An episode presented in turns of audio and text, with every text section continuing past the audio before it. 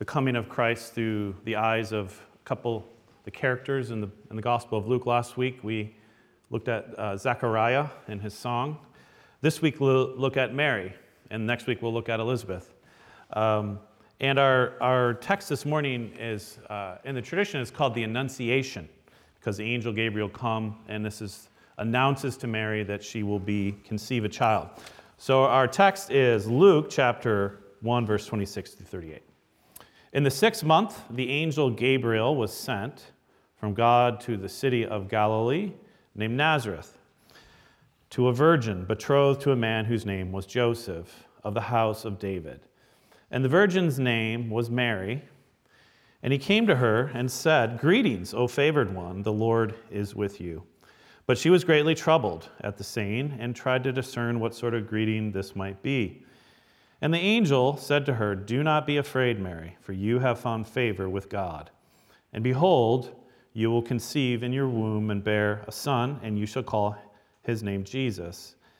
He will be great and will be called the Son of the Most High. And the Lord God will give to him the throne of his father David, and he will reign over the house of Jacob forever, and of his kingdom there will be no end. And Mary said to the angel, How will this be, since I am a virgin? And the angel answered her, The Holy Spirit will come upon you, and the power of the Most High will overshadow you. Therefore, the child to be born will be called Holy, the Son of God.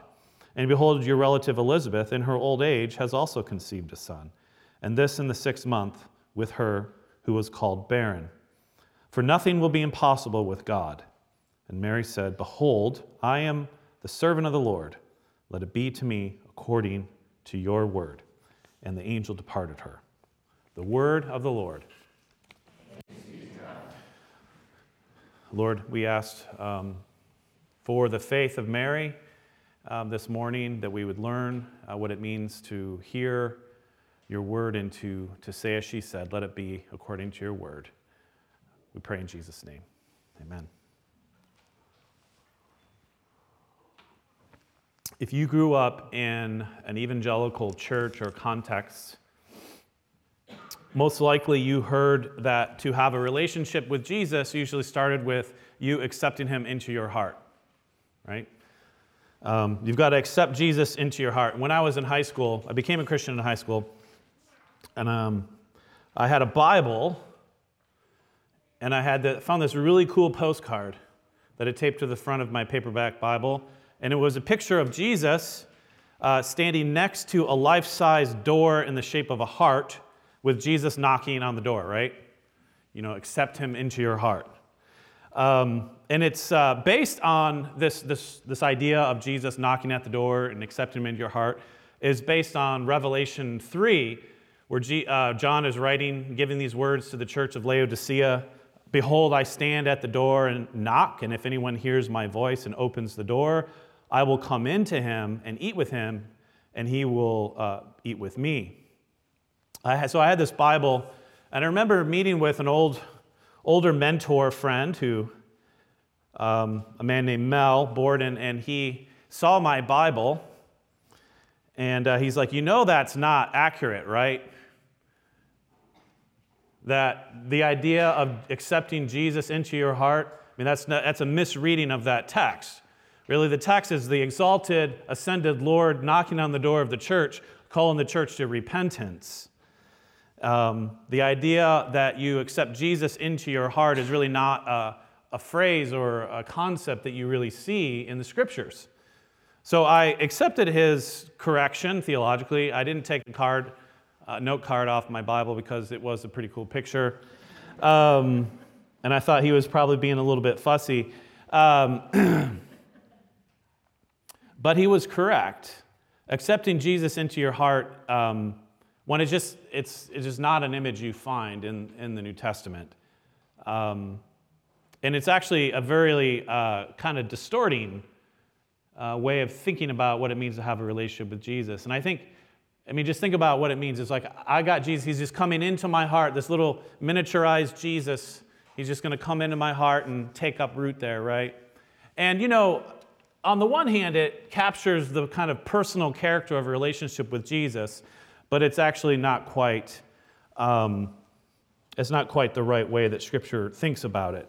Because accepting Jesus in your heart is far too safe and tame uh, compared to the reality of actually what it means to, to give your lives over to Jesus. So, um, the Bible has lots of different images to capture what it means to have a relationship with Jesus, but the one that I would like to offer you today comes from the story of Jesus. So it's not about accepting Jesus into your heart, it's about accepting Jesus into your womb. What do you think about that? Do you think that will catch on? Have you accepted Jesus into your womb? Will you let him attach to the wall of your uterus? Will you let his body grow inside of your body? Now, I doubt that this is ever going to catch on and become like a phrase within evangelicalism, accepting Jesus into your womb. And some of you, especially the men, are very uncomfortable right now, perhaps perplexed. But this is good because you're coming closer uh, to the utter strangeness of what Mary experienced and actually what it means to have a relationship with Jesus.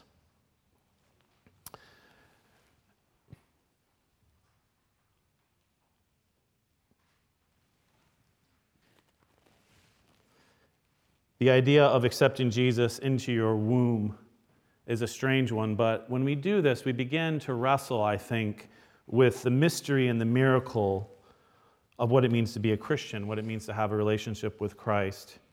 In the Christian tradition, Mary has been uh, described as the model of devotion of what it means to be a Christian, and I think that is correct. Um, you know, we're not Roman Catholic. We do not you know, affirm the impeccability of Mary or her perfection. But no one had a closer relationship with Jesus than Mary did. No one had a closer relationship with Jesus than Mary did. Um, and what Mary does is she puts us in touch with the humanity of Jesus, his very flesh. Uh, it's easy um, for our relationship to Jesus to become very abstract, very sort of intellectualized or spiritualized. And I think what Mary shows us is what does it mean to have like a flesh on flesh relationship with the person of Jesus. And, and I think what Mary also does, which is so important in the Christian tradition, often lost in Protestantism, is that Mary reveals and discloses the feminine dimension to Christian spirituality, um, which is true not just for women, but also for men as well. Now, the Bible often uses gender specific language to talk about a relationship with God. And oftentimes it's male oriented. So circumcision and sonship, right? That's very male focused. But it's meant to be universal, that women as well were also understood to be just as much daughters as, you know, sons are sons, right? And, you know, when we flatten out and we try to make everything gender neutral in the Bible, there's a lot that's lost. Um, but it's really important on this point to recognize that Mary is a model here, not just for women, but for all of us, for men as well. And so this Advent season, we've been you know, reflecting on what does it mean for us to welcome, anticipate the coming of Christ. And last week, I introduced to you guys this idea that there's not just two comings of Christ, that there's a third coming as well. The first coming, of course, is when Jesus comes in flesh, in weakness, as a human, as a baby. The second coming is when he comes in glory at the end of history. But the third coming is the coming that in a sense, links the two. The third coming is a hidden coming. It's a coming that we all are longing for and waiting for now. And it's a coming that only comes about through faith and through the Spirit. And I think Mary has a great deal for us to teach us this morning. Zechariah last week, uh, we looked at learning to cultivate a prophetic imagination. I think what Mary teaches us here is um, about the third coming of Christ is the surrender of faith. Mary teaches us what does it mean to have a faith that surrenders. She teaches us that we must surrender our bodies to the Word of God like a mother surrenders her womb to a child. That's the image of faith. That we have to be willing to surrender our bodies, our whole lives, to the Word of God in the same way that a mother surrenders her womb, her very body, for a child. That's what it means to receive Jesus into your life. He, in a sense, by the word of God, becomes conceived within you and grows within you. See, Jesus doesn't just want your heart, you know, live in your heart. He wants your body, He wants the whole of you. He wants to grow inside of you. And He desires a kind of intimacy. And I can't, I mean, I have no idea what it's like to be a mother. I can only look from the outside, but I can't imagine the kind of intimacy and closeness and connection that a mother and a child feel in that, that stage of just sharing the same flesh, right? It's an incredible thought. But this is something that God says is true of our relationship with Jesus for all of us that kind of intimacy. And so Mary here is a model, and we need to learn to say, as Mary said, when she is brought with this news that she will be the mother of the Most High, I am the handmaiden of the Lord, I am the servant of the Lord, let it be according to your word. So, how, how does this work, though? How does this surrender work in Mary's life? Uh, the first thing I want to draw your attention to is that for Mary, surrender actually involves thinking. we tend to think of surrender as not thinking, but it's, that, it's actually quite the opposite. Mary, when she hear, when the angel Gabriel comes to Mary and makes, and you know, the annunciation that she will conceive a child in her womb who will be called the Son of the Most High and will save, you know, her people from their sins. She doesn't simply say, "Wonderful, that's great sign me up. She, Mary's response is not blind obedience or unthinking faith. She wrestles with the word, she wrestles with it. And you actually see in the story there's a kind of progression. First, she's troubled when the angel comes, natural, when an angel comes into your presence. Then she's trying to discern, right? She's thinking, like, what does this mean? And then she asks a question How will this be? Um, when the Word of God meets us, when it really comes into our lives, it's troubling. It's disruptive of life as normal. And we're not sure is it for my good or is it for my harm? It's going to change my life. What does it mean? I have to discern it. And one of the things you see repeated in the Gospels about Mary is it says uh, things like, and she treasured these, these things up, and she pondered these things in her heart. You have this sense that Mary, as she watches the life of her son, Jesus, unfold, she's just pondering and thinking. It's like, I don't understand all that this, this, this boy is about and what his mission is. But she's pondering and she's thinking. And Mary asks a very reasonable question How will this be since I am a virgin? See, Mary has an inquiring and reasoning faith, right? She's a deep thinker.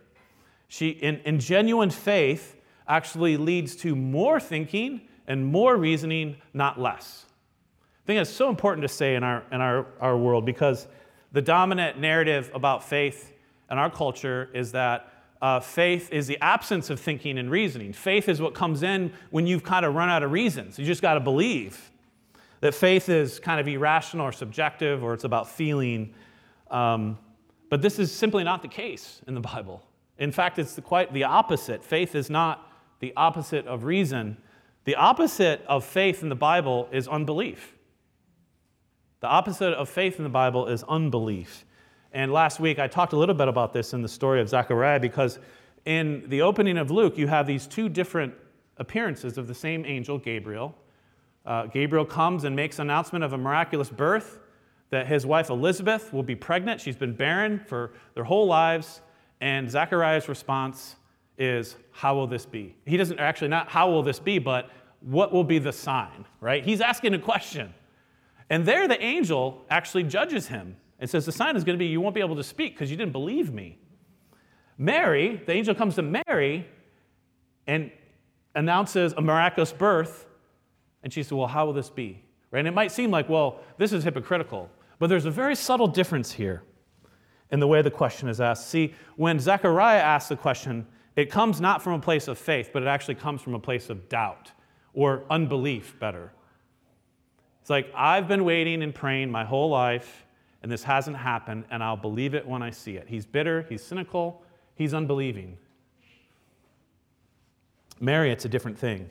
And I think, again, to come back to this idea of unbelief, it's very, I, I think we have a hard time with these terms or understanding how they work in our own heart.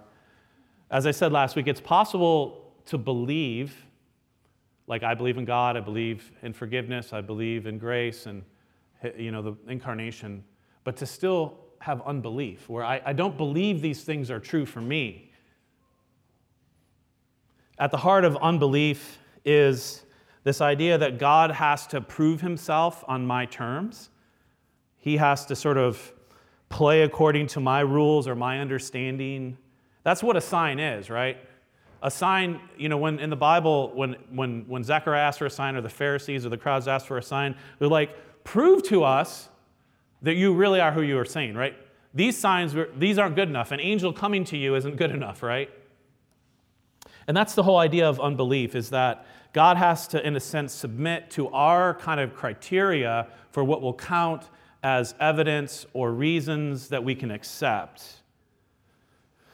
And what we do when we do this, when we test God, this is what it means to test God, um, is we, we put ourselves in the place of God.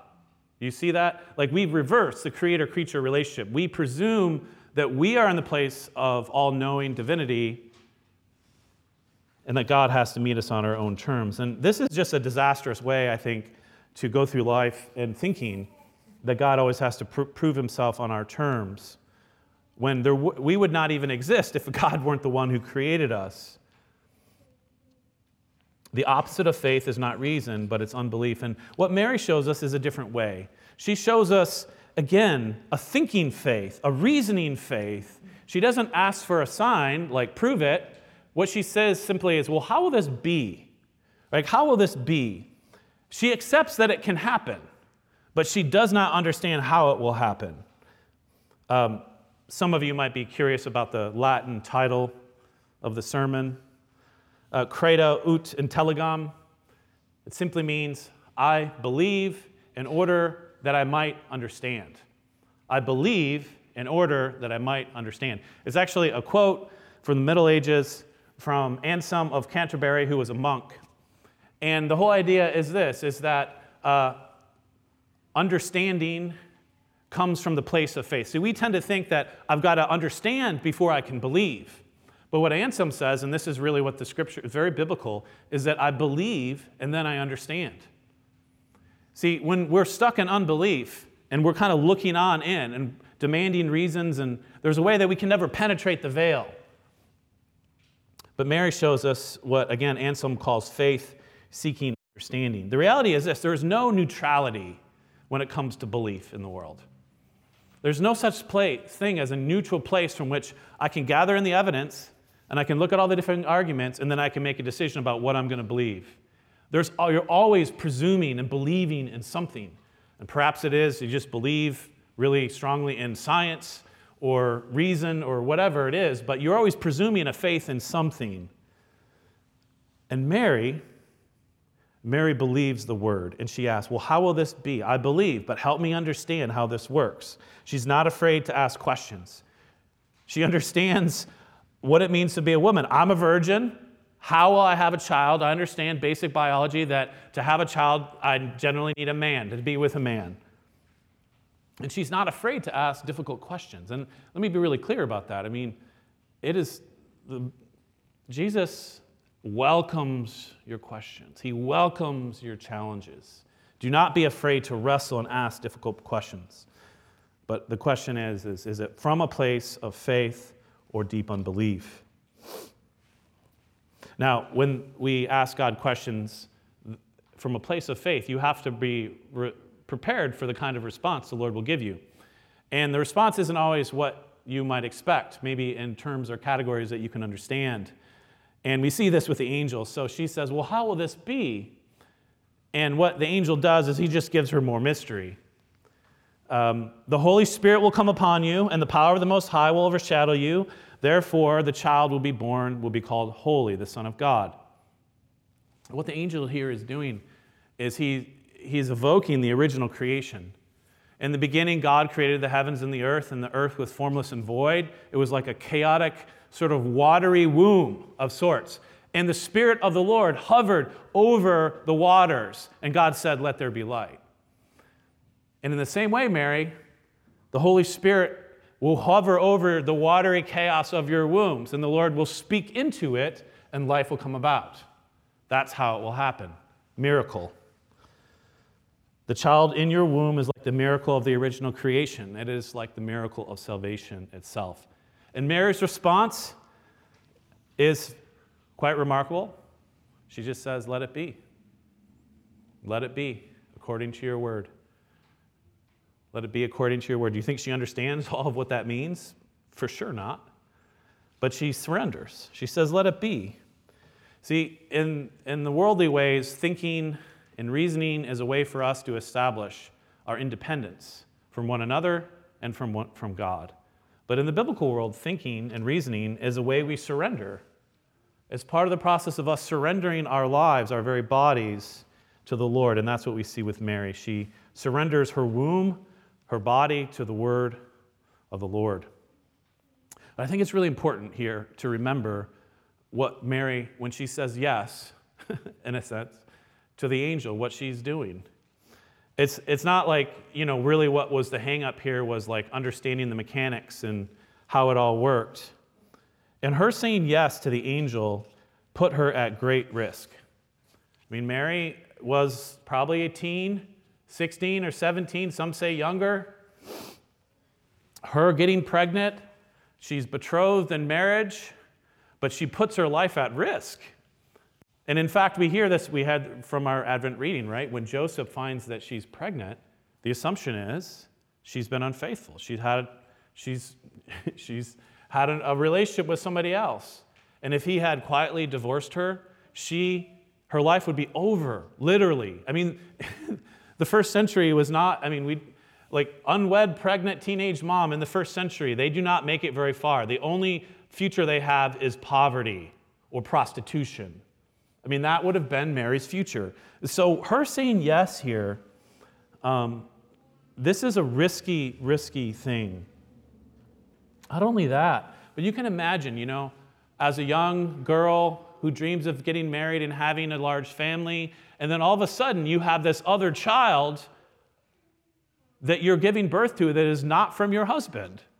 What is that going to mean for family life? And who knows how this will impact you know, like the rest of the family and the rest of the children, right? It's going to turn it all upside down. This child will always be with me. And that's the thing about having children. Your lives are forever linked to your children, whether you like it or not, or whether they like it or not. Right? That, it's, that's part of the, the profoundness of having children and part of the vulnerability of it as well. See, I think the hardest thing about having faith and trusting God's word is not the intellectual piece of it. It's not the lack of evidence or reasonability.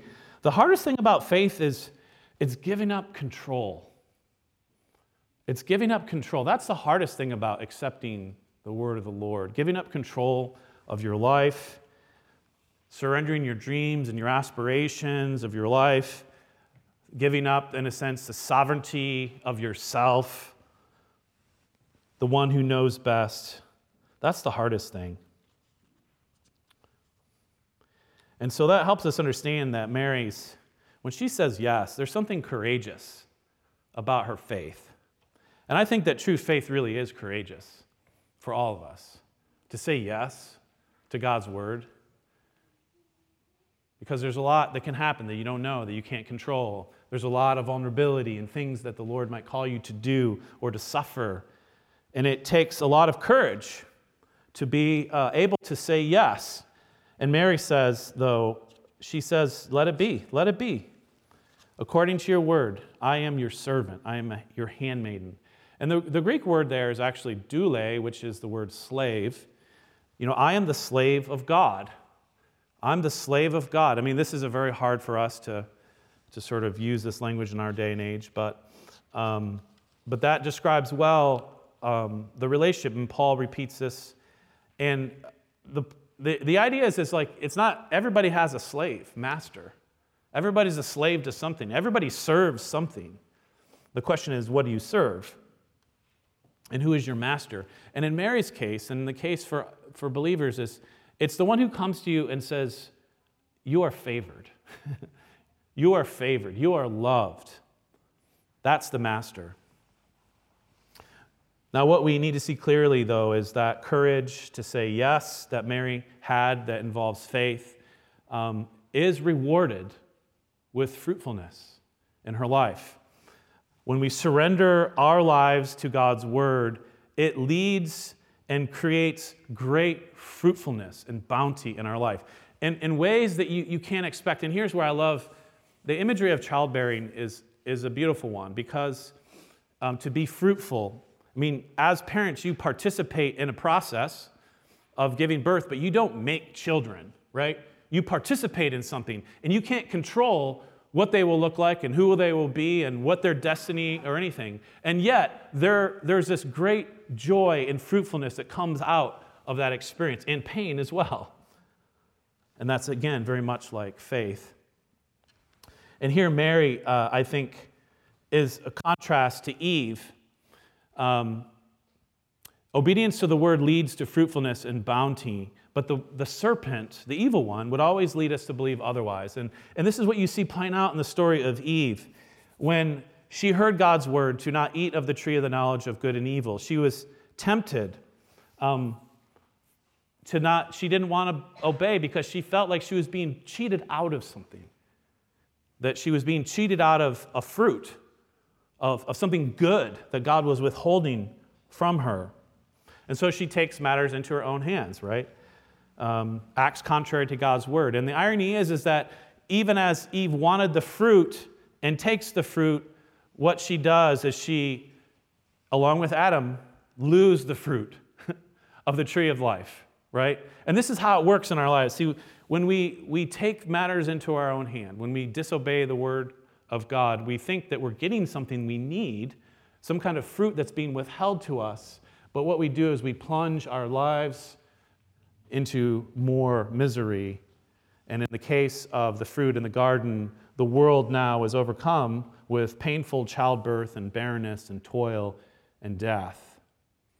We try to preserve our lives, to feed ourselves, to secure our own bounty and blessing, but it blows up in our face. One of the themes that run throughout all of the, at least in Luke's gospel, um, the, the narrative of the Advent is this theme of barrenness. Um, to be barren is not to be able to have children, which was a sign of a great curse in the ancient world. So as a woman, there was no greater shame you could bear um, than barrenness to not be able to have children. And um, that becomes a metaphor for the spiritual life of Israel. That Israel is like a barren woman, um, sterile, unable to bear fruit or, or new life, which leads to this sort of crippling sort of atmosphere, the sterility. God is absent. And one of the interesting things that the angel says to Mary is said, Behold, your relative Elizabeth in her old age has conceived a son. Things are changing, right? And this is the sixth month with her who is called barren, for nothing is impossible with God. And that's part of the truth of the Christmas story, right? Of the Advent worship, is that where barrenness and lifelessness and sterility and death and decay and toil and pain, um, things that are against life, that there's no barrier, there, biological or otherwise, that can keep the Word of God from getting implanted in our hearts and in our lives, and our bodies, and bringing about fruit, bringing about new life. The Word of God in your life is the promise of fruitfulness and life. Perhaps not how you thought, just like when you have children, you cannot determine who they would be or what they'll be like, but it is fruit, it is life, and it is the same with when we surrender to the Word of God it brings with it life and vitality and joy and love. But like Mary, we need to surrender our bodies. And this isn't blind obedience or passivity. Um, it actually requires a great deal of courage into the unknown. It is like allowing yourself to, to have surgery, right? One of the most you know, nerve-wracking things about surgery is being willing to go under, right? Where you, you, you don't know what's going to happen, and you're trusting, you know, the surgeon. You're giving your consent, and that's kind of like what it means to be a, to be a Christian, to accept Jesus. Is you're, uh, again, I can't imagine what it's like to have a child, but in a sense, you're surrendering your womb and your body to another human being growing inside of it. That has to be kind of a nerve wracking thing, just from my perspective as a man. Surrender to the Word of God for the word to have its way in our lives. The story of Mary is a story of human obedience. It is a story of her yes to the angel, but it is important for us to see in conclusion that Mary's obedience is a response to and made possible by a prior posture of God towards her, and that is one of favor. Twice the angel says, O favored one, you are favored by God. Greetings, O favored one, the Lord is with you. Mary becomes afraid. He repeats it again. Mary, as the angel comes to Mary, he doesn't say, I have an incredible opportunity to you if you say yes and obey. if you say yes to this question, if you obey, you will be favored. No, she's already favored. And I think that's so important for us to realize as we think about the Word of God and planting and growing and calling and claiming our lives is that we don't do this and we don't respond and say yes in hopes that God will favor us. He already favors us. That's the point. You know, in a sense, Mary is God's elect already. He already truly favors her. And this, again, this is the mystery of God's grace, of God's electing grace, is that, in a sense, the fact that she is the favored one underwrites her life and makes it possible for her to say yes to Jesus coming. And it's the same for us, friends, that that the grace is there, that you're already favored. And then when we respond to the word and say yes, the grace is there to see it through. Let's pray. Lord, I do pray for courage um, for all of us in one way or another. There's aspects, risky obedience, ways that your word, in very personal ways that are unique to us as, as individuals, you are speaking to us you are calling us to do certain things. And some of those things are scary and risky, and uh, we need courage and faith to say yes and to surrender. But Lord, may we learn to entrust our lives to you, and may uh, we experience the fruit, the fruit in the intimacy that comes about when we say yes to your word growing inside of us. And so I pray that all of us here this week would have that experience and that deeper sense of, of how incredible your love and your favor for us is in Jesus. It's in his name we pray. Amen.